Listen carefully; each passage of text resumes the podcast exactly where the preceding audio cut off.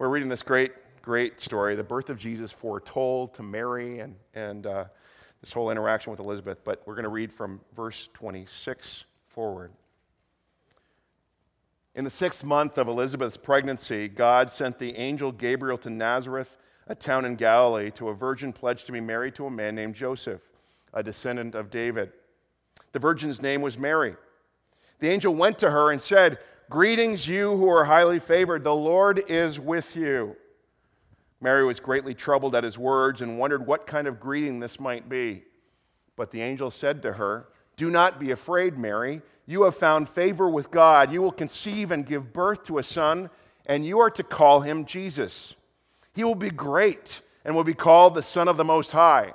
The Lord God will give him the throne of his father David and he will reign over Jacob's descendants forever. His kingdom will never end. How will this be? Mary answered or asked the angel, since I'm a virgin. The angel answered, The Holy Spirit will come on you, and the power of the Holy Spirit will overshadow you. So the Holy One to be born will be called the Son of God. Even Elizabeth, your relative, is going to have a child in her old age, and she who is said to be unable to conceive is in her sixth month for no word from God will ever fail. I am the Lord's servant, Mary answered. May your word be to me as to me be fulfilled. Then the angel left her. At that time Mary got ready and hurried to a town in the hill country of Judea, where she entered Zachariah's home and greeted Elizabeth. And when Elizabeth heard Mary's greeting, the baby leaped in her womb, and Elizabeth was filled with the Holy Spirit. In a loud voice she exclaimed, Blessed are you among women, and blessed is the child you will bear. But why am I so favored that the mother of my Lord should come to me? As soon as the sound of your greeting reached my ears, the baby in my womb leaped for joy. Blessed is she who has believed that the Lord would fulfill his promises to her. Just a couple more verses. And Mary said, My soul glorifies the Lord and my spirit rejoices in God, my Savior. May God bless the reading of His Word. Amen. Actually, I need that. Uh, among the accounts of the Christ, the coming of the Christ child, I think this one is just so poignant, so perfect. These two crucial women to the Christmas story, Mary and Elizabeth. And, and we have, not just here, but throughout the Christmas story, we have this theme of joy. In fact, this is the third week of Advent, typically the, the week of joy. That's why, what our theme has been this morning. And so this morning, let's look at this whole idea of joy sort of through the lens of Mary and Elizabeth. What is joy?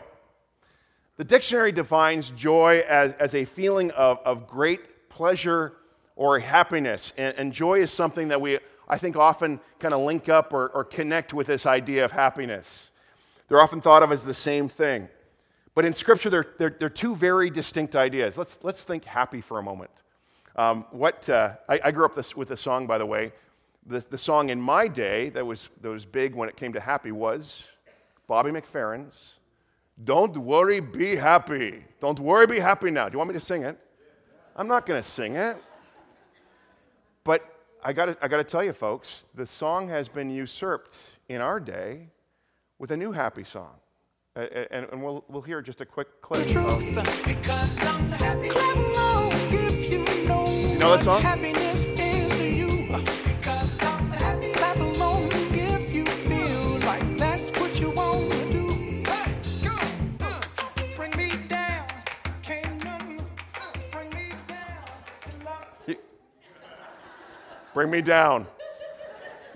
Oh my goodness, Pharrell Williams. Does he ever nail it with that? It's so great. I love it. Yes, that tune will be stuck in your head for the rest of the morning. Maybe. Let me ask you uh, what makes you happy? I, I, for me, I, am happy when um, I finally plug in the Christmas tree lights and they all work. Yeah, I'm happy when that happens. I'm often unhappy when it comes to Christmas lights, but that's another story. I, am happy when I play games with my boys, whether it be uh, basketball or board games. Love that. It's, it's no secret, I'm happy when I enjoy a good meal. Yeah, when I eat, or when I go out for a meal with my wife, a date with my wife. I'm happy in those moments. I'm happy when the guys and girls are playing a game and the guys are winning. she hisses. She hisses from the crowd. I love it. Lots of things make me happy, and if I'm honest, I, would say some of those things uh, also bring me joy. Happiness and joy kind of get mingled up, but one of the ways that we tell the difference between the two is the New Testament authors never command us to be happy. Nowhere in the Bible does it say, Be happy. I say again, be happy, be happy always, be happy. It doesn't say that. Nowhere in the Bible. Happiness seems to be for us a response to something in our external environment, something that happens to us, something positive or good happens, and the feeling is one of happiness. Joy is different. In, in, the New Testament, that we find the authors to tell us to be joyful always. Apostle Paul in, in Philippians commands us, rejoice in the Lord always.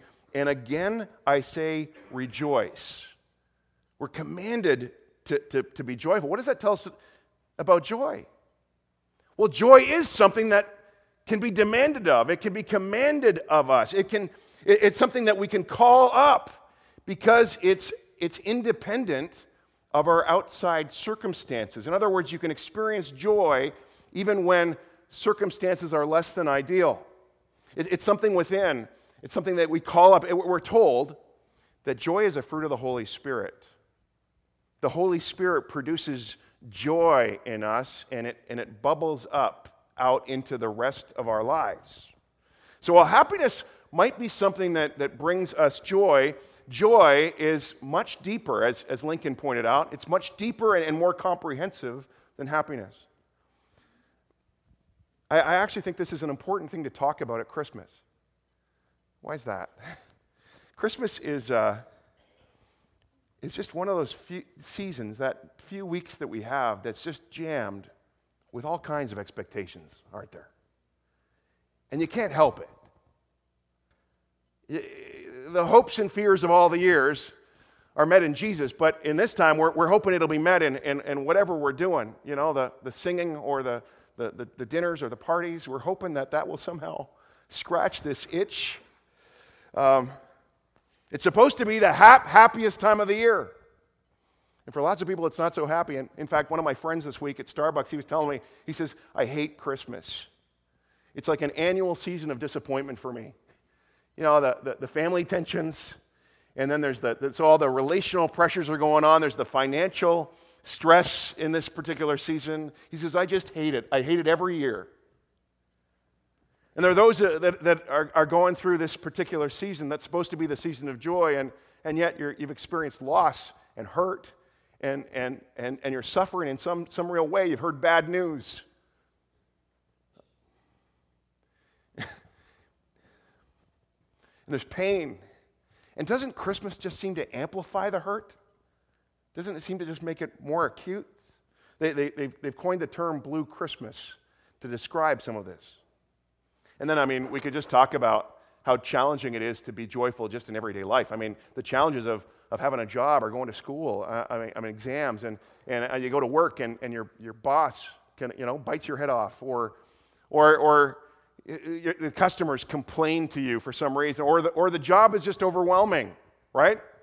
And, and you know what? For, for most of us, we will spend a lot of our living, our everyday living, in what you might describe as less than ideal circumstances. Life won't be perfect. And so, it's important to remember it's not our outside circumstances that produce joy, which means we've got to look for joy somewhere else. Joy has to come from a certain perspective and from certain practices. And to help us think about this, I want us to, to look at Mary for a few moments this morning. And we'll take a brief look at a passage as well from 1 Thessalonians where Paul gives some practical instruction on how I, I think to create kind of in our lives a climate for joy, a, condition for joy. First, Mary. Doesn't she have quite the amazing story?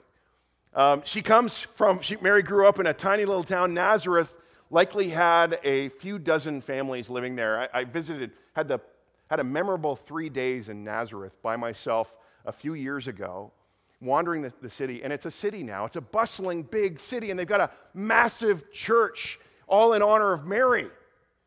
Not so in the first century. In the first century, Nazareth was a, uh, uh, you know, it was a podunk little off the beaten path little place, a, a, a blip on the map. And, and it was not probably a, a, a, prosperous town. In fact, we probably know that because Mary was from Nazareth, she probably was poor. She probably didn't have a, a lot of means. And, and so we know she grew up in this nowhere place called Nazareth. We don't know how old she was, but we, we can guess that she was about 13 or 14 years old. She was, today, she would have been a middle schooler, already engaged to be married, which they did in those days. Uh, life expectancy was shorter, so they didn't waste time. they, they got on with that. And so she's engaged to, to be married. She's like 14 years old. And, and it says that this angel, the angel Gabriel, shows up to her and says to her, Greetings, you who are highly favored, the Lord is with you. Mary will later talk about how God exalted her from this, this lowly position, exalted her to a high place. And, and, and again, just reminds us that she probably came from poor means. And, and, and he comes to this young woman, he says, You found favor with God. God has something really, really special in store for you. You are going to have a baby. And she's like, How can I have a baby? I'm not married yet. And and he says, Don't worry, the Holy Spirit is going to take, take care of that. And your baby, get this, Mary, he's going to be the Messiah, the Son of the Most High God. You know, he's going to be uh, fulfilling the throne of David, all this kind of stuff. He says, and he says, Isn't that exciting, Mary? Aren't you thrilled? And, and I don't know about you, I'm just guessing eh, that, that Mary is not so excited about this in this moment. Nowhere in the text does, does, Mary, does it tell us that Mary is excited about this. Nowhere in the passage do we find that Mary has joy.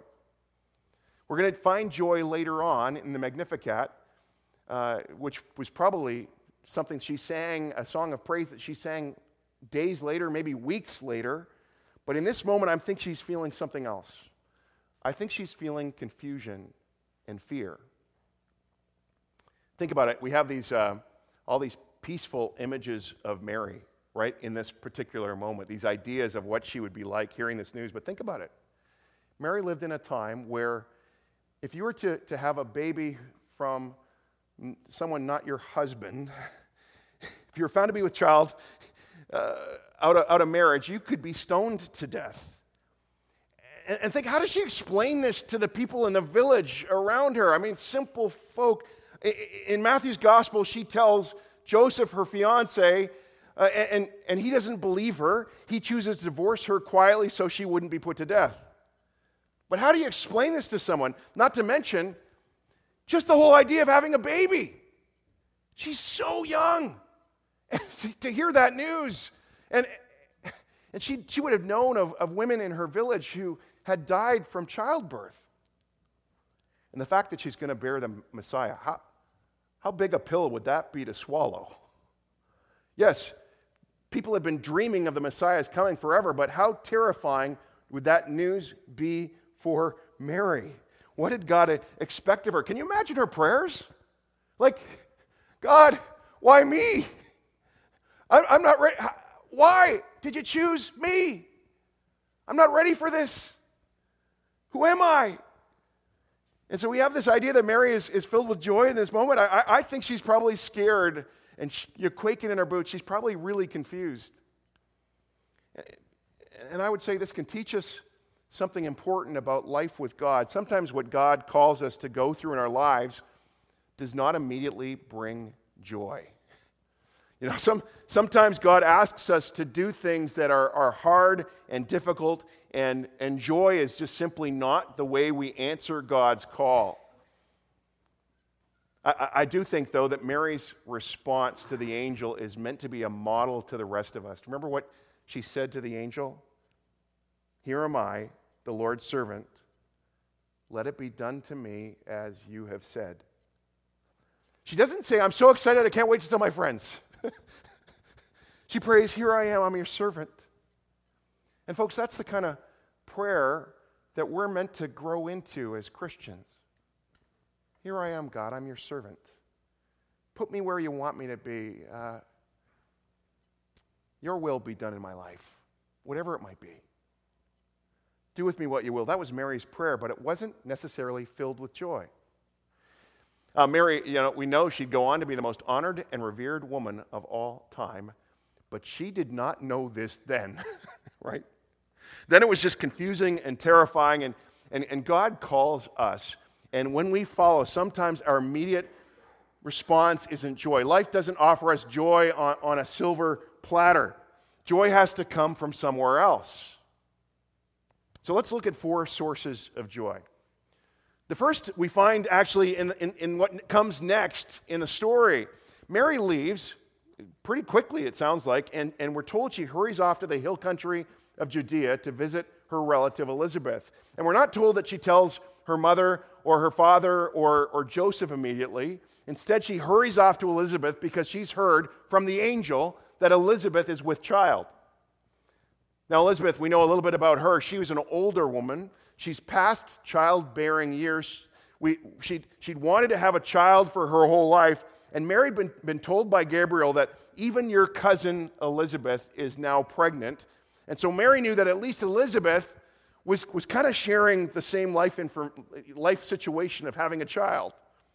And also, Mary, Elizabeth had had Gabriel visit her, and, and Elizabeth was older. Maybe Elizabeth, of all people in her life, maybe Elizabeth could help her understand what was going on. Maybe she could understand what she was going through.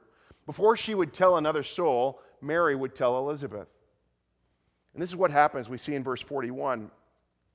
When Elizabeth heard Mary's greeting, don't we just love this? I love how Naomi portrayed this this morning. The baby leaped in her womb. You know, before John ever became a prophet in the wilderness, do you know he became a prophet in his mother's womb, right?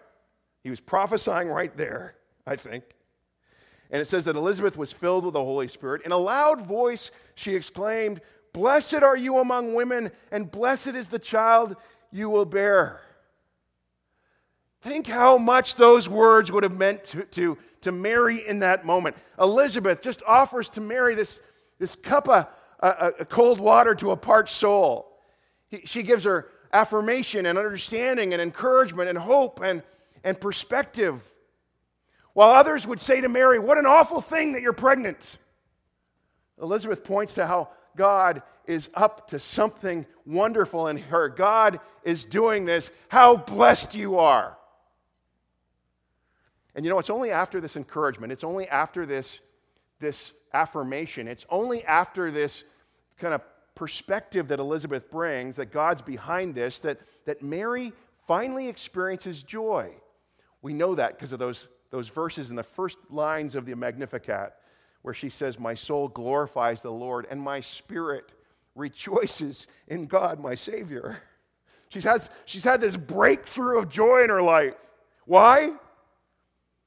Because there was someone there Someone, someone alongside her was more experienced, who, who shared her life experience, who, who came alongside her and said, Mary, it's going to be okay. God's at, at work in this. God really will take care of you. And this baby, it sounds like he's going to be somebody.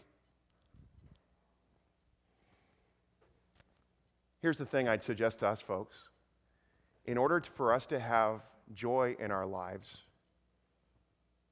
we're going to need to have an Elizabeth in our life. We're going to need to have someone in our lives. We all need someone who comes alongside us when we feel like we're losing our minds, or when we feel like running away, or when we feel like calling it quits. All those things, when it feels like we're in a dark tunnel and there is no light at the end of the tunnel. We just can't see it. We need someone who comes alongside us just to remind us of some pretty basic things that God has not abandoned you. That, that as we sang earlier, God, if God is for us, who can stand against us? God still loves us. And God can do something on the other side of this. We, we need someone to remind us and to tell us to keep holding on and keep, keep trusting because God has not forsaken us. I know this. I have the privilege of pastoring here for a long time. And, and, and I've been, been with some of you where, where it seemed like you were in that place where it was all dark. So dark you couldn't figure it out. You didn't think you'd make it. And, and yet here we stand. Some of you were talking, you know, 15, 20 years later, and you look back and you see how God delivered you in ways you never could have guessed. You know, how, how God used even that painful thing in your life somehow for good, somehow for His glory, and somehow even for your blessing. How, how today you see His hand where you couldn't see it in the past. I, I know this happens because it always happens. But, but when you're walking through the dark tunnel, you don't know that. You have to have someone alongside you and, and be your Elizabeth so you can find joy. Angel and I normally we write a, a Christmas letter. We skipped it this year because we've been too busy. But we normally write a Christmas letter that we send out to family and friends who live far away. So we send it all over the world usually. Christmas letters, you think about this. I don't know if you, it's maybe a, a bit of a lost art, but they're like our highlight reels of the year, aren't they?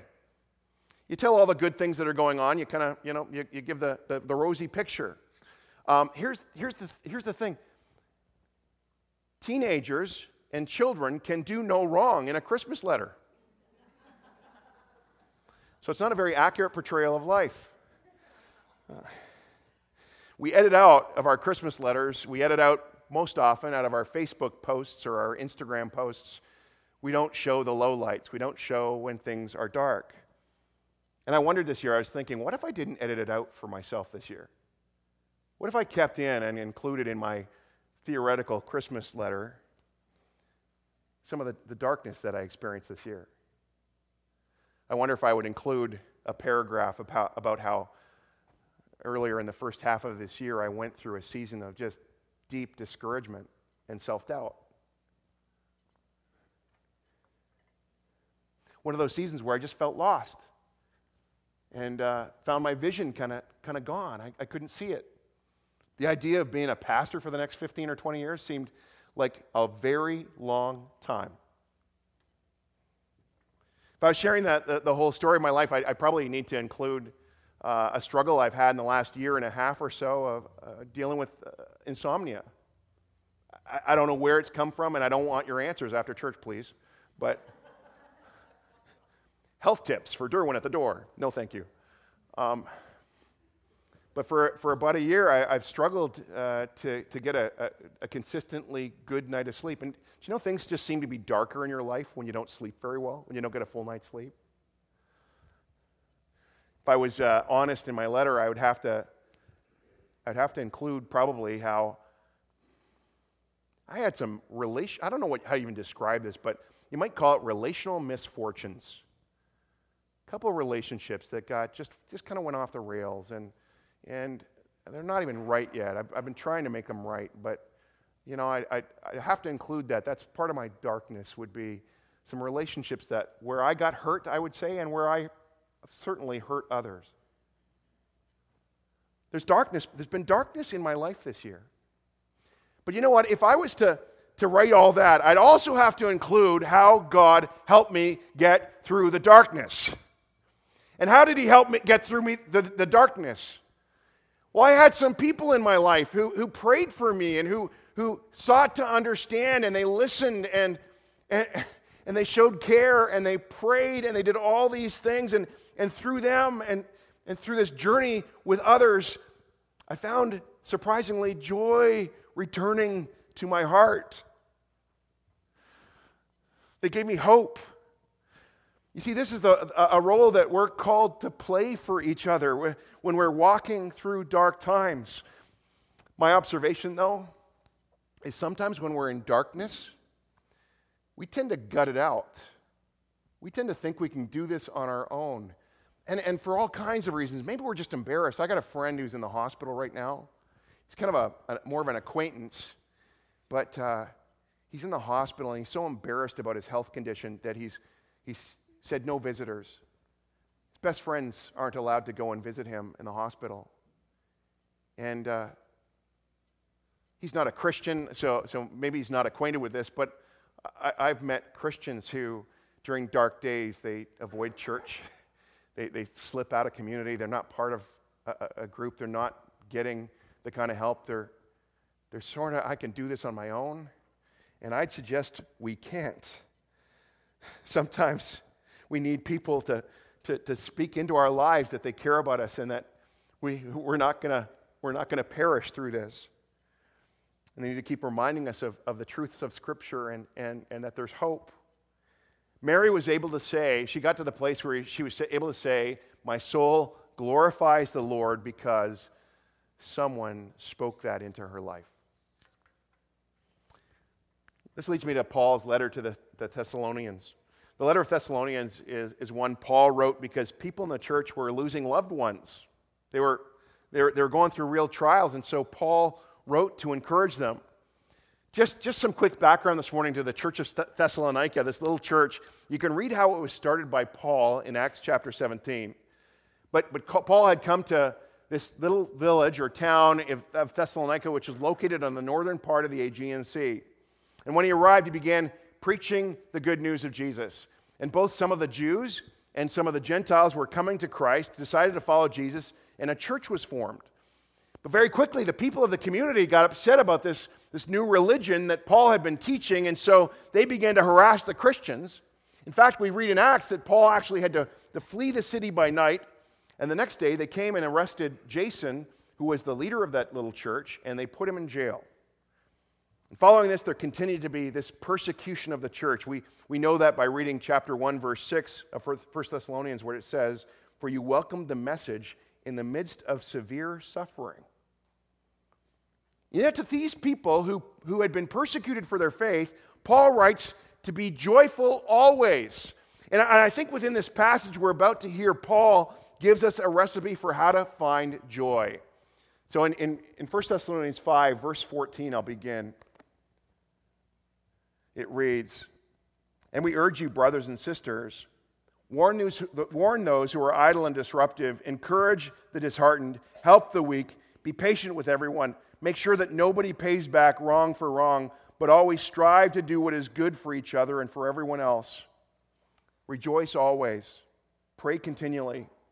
Give thanks in all circumstances, for this is God's will for you in Christ Jesus. Three things we learn from this passage, and by the way, this is not rocket science, this is just a reminder for, for all of us of these truths. The first one is this eh, kind of a reiteration of the whole Elizabeth theme, but we find joy when we encourage other people. It says, encourage the disheartened, help the weak, Paul says. When, when we encourage other people, when we, when we help other people, we find joy.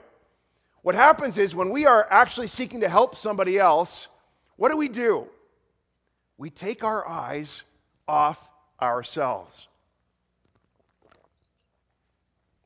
We might be walking through the tunnel ourselves, but as we begin ministering to others, even in the midst of our own darkness, when I'm, when I'm ministering to somebody else, I'm not thinking about how bad my problems are.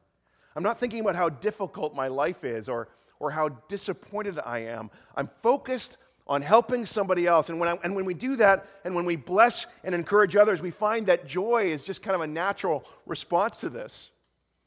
Haven't, haven't you found this to be true? Uh, I think of serving the breakfast this week. I, I didn't tell you, but uh, Thursday morning I woke up with a headache and I was feeling stressed and kind of a little bit overwhelmed. And I thought I'd go into the, the school for half an hour and just have a touch point there. And I got there with my dog and with these kids, and I spent the whole morning there, and I couldn't leave. And I left feeling I had a whole new perspective on life, a whole new heart. I saw kids, needy families, and, and what a gift to be there with them. I think of my aunt when I think of this kind of thinking. My, my aunt who had a terrible divorce, told somebody about this before, uh, heartbreak of, of, a massive degree. And my aunt, uh, she went to divorce care to get some help, and, and she went through that process. But you know what my aunt says when the breakthrough of, of joy in her life happened? Was when she began to mentor other women who were going through divorce. And as she walked alongside with them, she found that it, it fulfilled her in all kinds of, of ways. And so, you know, I, I want to say this helping others actually is just simply being obedient to God. We're told in Scripture to, to, to, help other people, but it's amazing how God can use service in our life to give us a certain perspective on God and a perspective on my life that, that brings me joy. And so here at Hillside, we're going to again and again try and mobilize you and encourage you to, in every area of your life, both here in our church community, but also out in the world, become a servant, become a blesser of others. Get out of your bubble, engage our world. And as you do that, what are you giggling at, my dear wife? She thinks I'm, I'm doing like nice dance moves. Is that where you're? No, maybe not. She is giggling at me, and I don't know why, and I'm going to be bothered by that for the rest of the morning. Actually, unbothered probably is the word. You want joy? Help somebody else. Encourage others, for in, in encouraging them, you find faith yourself. Point one. Point two, the Apostle Paul says something interesting here. He says, not to seek vengeance. These people had every reason to want to return evil for evil. They had been beaten up, they had been persecuted for their faith, but he says, make sure nobody pays back wrong for wrong, but always strive to do what is good for each other and for everyone else. He says, don't return evil for evil, but strive to, to practice good towards those, even those that hurt you. Here's the thing I, I know that, that robs us of joy is, is when other people hurt us, when other people say things that hurt our feelings, when other people do things that, that, that is painful, when, when they let us down or, or disappoint us, all those things can kind of steal our joy. And says, Paul says, if you focus on those things, that, those things that hurt you, you will become a bitter person that has no joy. I, I, don't need to tell you this. You know this. You know people who have, have, been, have, have, have lived this. You've maybe lived this. I've been like this where I focused on things that somebody did to me and, and I became more irritated, more upset. And joy is not found in vengeance, in bitterness, in holding grudges. Instead, Paul gives us a recipe for actually overcoming this, for getting over it. He says, practice kindness towards the person that harmed you. Some of you need to experiment with this as a spiritual discipline. What would practicing kindness to the people who annoy you or frustrate you or irritate you look like? What would blessing them look like? love for you to consider that question of the people who you interact. Now, there's, there's times where this might not be appropriate in, in, in certain situations. But in everyday life, I, I think this, this attitude of blessing even those who wrong us or frustrate us, you return kindness for something that was done to you, and it transforms them and it changes you, it blesses you. Then finally, in the midst of this, Paul tells us, rejoice always. How do we do that? Well, verse 17 and 18, he says, pray continually. Pray without ceasing, Paul says. Well, why do you do that?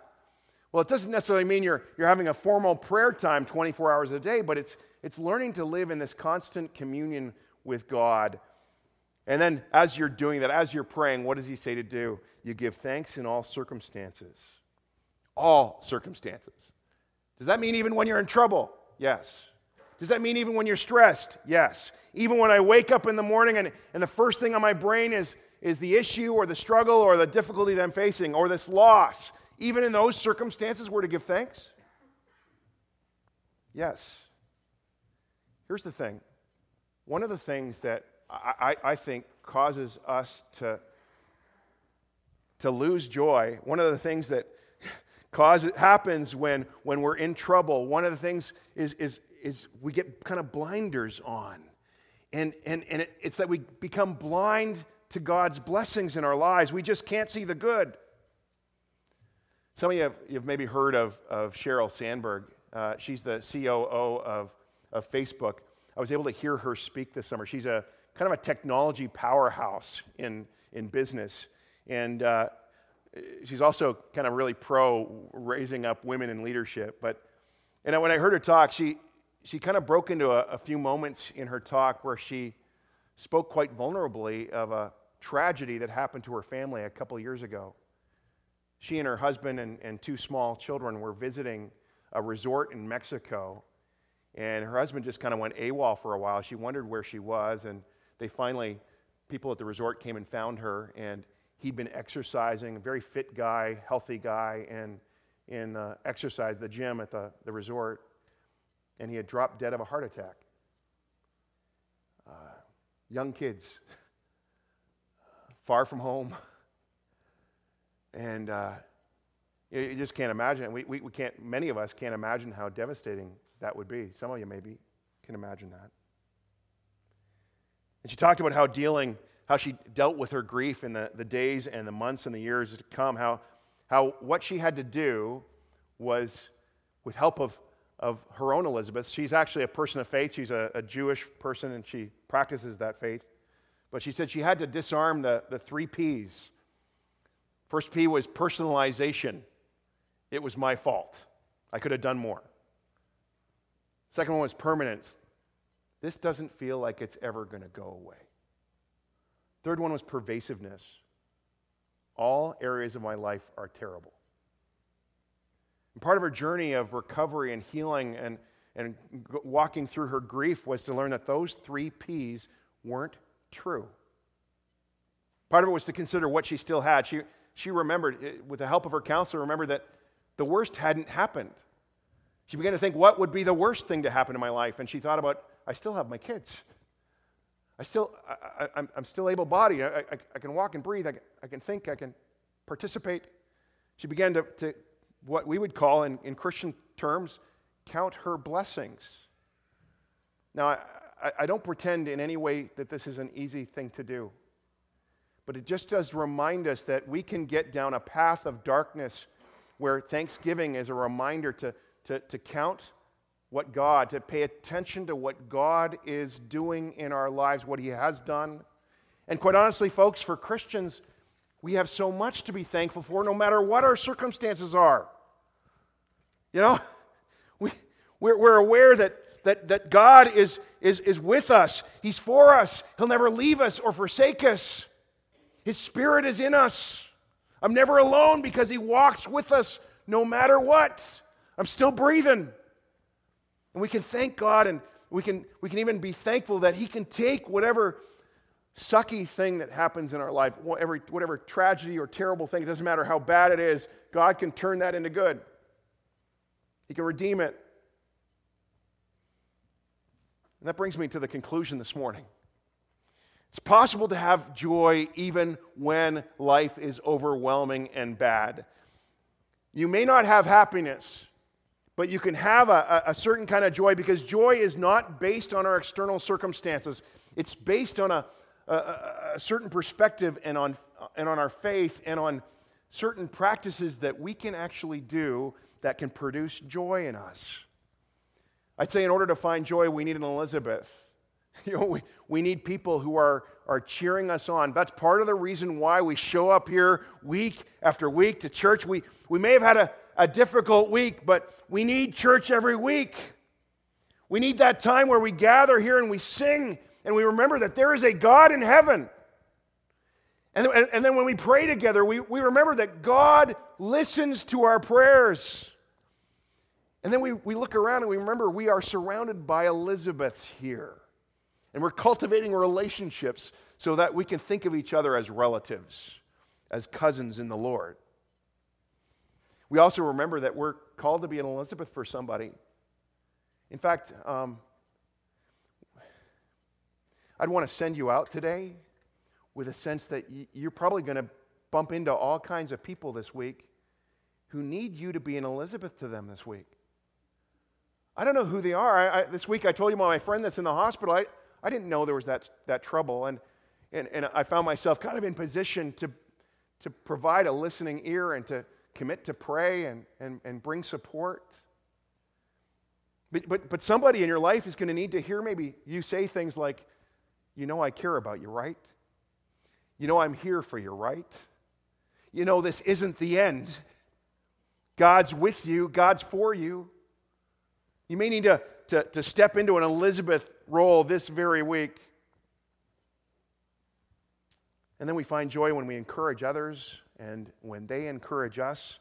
We find joy when instead of seeking vengeance, we practice kindness we turn the other cheek so that we can bless. And we find joy when we pray. and we give thanks in all circumstances. So, this is my invitation to you this morning. Joy can be found in all places, in the darkest of times. It's not, it's not happiness, it's something different.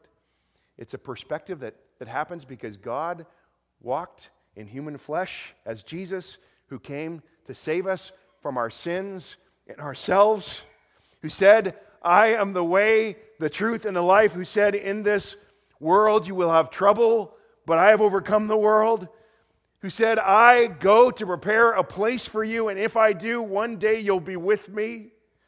I say all of these things, he says, so that your joy may be full. Amen? As the worship team comes up, let's, let's bow our heads. Let's pray. Shall we do that? Lord, this morning, we just uh, give you thanks and praise. You're our rock, God. Lord, you're, you're our solid foundation when the, when the rest of the world seems to be becoming apart, when our world seems to be coming apart, God. When we walk through those dark moments, Lord, we just acknowledge that you are our light at the end of the tunnel. We thank you that when we walk through the valleys that are, that are dark and feel dangerous, we need not fear, for you are with us.